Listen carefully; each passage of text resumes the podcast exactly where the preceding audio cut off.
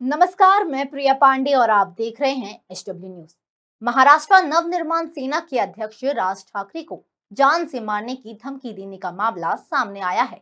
जानकारी के अनुसार राज ठाकरे के पार्टी के नेता बाला नांदगांवकर के कार्यालय में एक खत आया है, जिसमें राज ठाकरे को जान से मारने की धमकी दी गई है। वहीं खत मिलने के बाद एमएनएस नेता बाला नांदगांवकर ने गृह मंत्री दिलीप वलसे पाटिल से मुलाकात की। और राज ठाकरे की सुरक्षा बढ़ाने की मांग की है। पिछले कुछ दिनों से मस्जिदों से लाउडस्पीकर हटाने को लेकर राज ठाकरे ने महाराष्ट्र में आंदोलन छेड़ा हुआ है। अयोध्या के एक सांसद है लल्लू जी जिन्होंने कहा है कि वो राज साहब का स्वागत करते समर्थन करते बीजेपी के हैं उस बारे में बताइए। ऐसे ऐसे बहुत लोग हैं जो राज ठाकरे साहब का स्वागत करने के लिए तैयार है जो मुझे जानकारी है। उसमें साधु संत भी है बाहुबली भी है आम जनता भी है, सब है जिनको, जिनका मुझे नाम से लेके सब पता है, मगर मुझे यहाँ बताने की ज़रूरत ये आजान के बारे में जो भोगा आंदोलन हम लोग ने चालू किया था, उसके बारे में मुझे धमकी आई है, जान से मारने की। ना केवल मुझे आई है, राज ठाकरे साहब को भी उसी लेटर में जान से मारने की धमकी दी गई है, और वो पत्र मैंने साहब को कल दिखाया, और पत्र दिखाने के बाद मैं कमिश्नर साहब को कल शाम को पांडे साहब को मिला। उसके बाद में जॉइंट कमिश्नर जो क्राइम के उनको भी मिला। आज गृह मंत्री जी पाटिल साहब वलसे पाटिल साहब उनको भी मिला।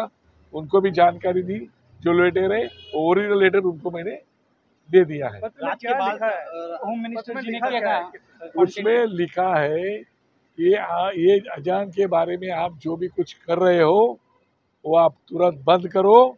नहीं तो हम आपको जान से मार देंगे। आप राज ठाकरे का बाजूबंद बन के घूम रहे हो आपको तो छोड़ेंगे नहीं और राज ठाकरे भी मार डालेंगे।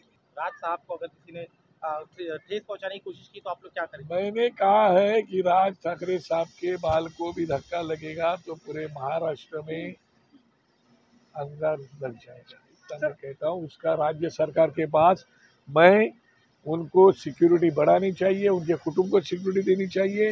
ना केवल राज्य सरकार के पास मैंने मांग की है मैंने केंद्र सरकार के पास भी मांग की है। जो मुजरिम है उन पर कार्रवाई होगी आप लोग को डरने की ज़रूरत नहीं। देखो कल सामने लेटर लिख के दिया है सत्ता आती है और जाती है। ये हमेशा किसके साथ सत्ता नहीं रहती? आज इसके साथ है कल उसके साथ है। सत्ता आएगी जाएगी। पर राजनीति में किस तरह से बर्ताव करना है? ये भी तो सोचना चाहिए ना, जो सत्ताधीश है उनको। ये जो लोग हमारे इधर उधर है, जिनके पीछे दस दस बारह बारह टीम घूम रही है, ये साहब ने कल ही लिखा है। ये कोई निज़ाम के रजाकार है? ये कोई अतिरेकी है? ऐसे खुला उन्होंने लिखा है। आपको बता दें कि राज ठाकरे लाउडस्पीकर के मुद्दे की वजह से विवादों में आ गए हैं। राज ठाकरे का अयोध्या दौरा भी सुर्खियों में है। बीजेपी के सांसद ने राज ठाकरे को अयोध्या नहीं आने की धमकी दी है। ब्रिजभूषण सिंह ने कहा है कि राज ठाकरे को उत्तर भारतीय लोगों से माफ़ी मांगनी चाहिए। विरोध क्यों और इसके लिए क्या तैयारियाँ? राज ठाकरे का विरोध इसलिए हो रहा है कि उन्होंने उत्तर भारतीयों का अपमान किया है और 2008 से अपमान की यात्रा उनकी ये शुरू हुई है और अभी तक चल रही है। मेरा एक लाइन का कहना है कि आप माफ़ी मांगो अयोध्या आओ। और माफ़ी नहीं मांगते हो तो अयोध्या में आने नहीं देंगे। हैं तो क्या क्या हम आपको फर्जी आदमी दिखाई पड़ रहे हैं क्या? नहीं आप एकदम असली नहीं नहीं आपको आपको लगता है फर्जी आदमी है हम? क्या हैं? रणनीति क्या होगी? हम रणनीति आपको क्यों बताएँ? अब रणनीति देखना है तो कल तैयारी बैठक है केवल। एक तैयारी बैठक है।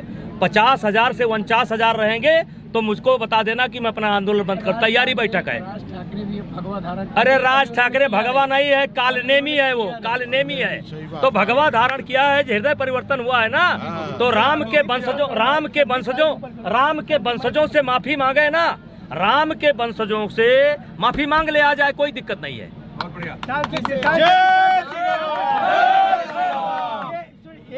ये- भी चर्चा रही कि आदित्य ठाकरे भी आ रहे हैं दस तारीख को। दस तारीख को आ रहे हैं उनका उनसे हमारा कोई विरोध नहीं है।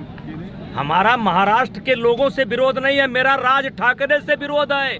जिसने मजदूरों को मारा है जिसने विद्यार्थियों को मारा है जिसने अखबार वालों को मारा है सिनेमा वालों को मारा है मजदूरों को मारा है उससे विरोध है। महाराष्ट्र से मेरा विरोध नहीं है। मंदिर का तो कोई भी दर्शन कर सकता है। उनके बाप ना ही कह सकते हो बिना माफ़ी मांगे जय राज ठाकरे काफ़ी वक्त से राजनीति में चुप थे, लेकिन कुछ वक्त पहले उन्होंने लाउडस्पीकर का मुद्दा उठाया था और अयोध्या जाने की बात भी कही थी, जिसके बाद राज ठाकरे के अयोध्या दौरे को लेकर उत्तर भारतीय नेताओं ने माफ़ी मांगने की मांग की है।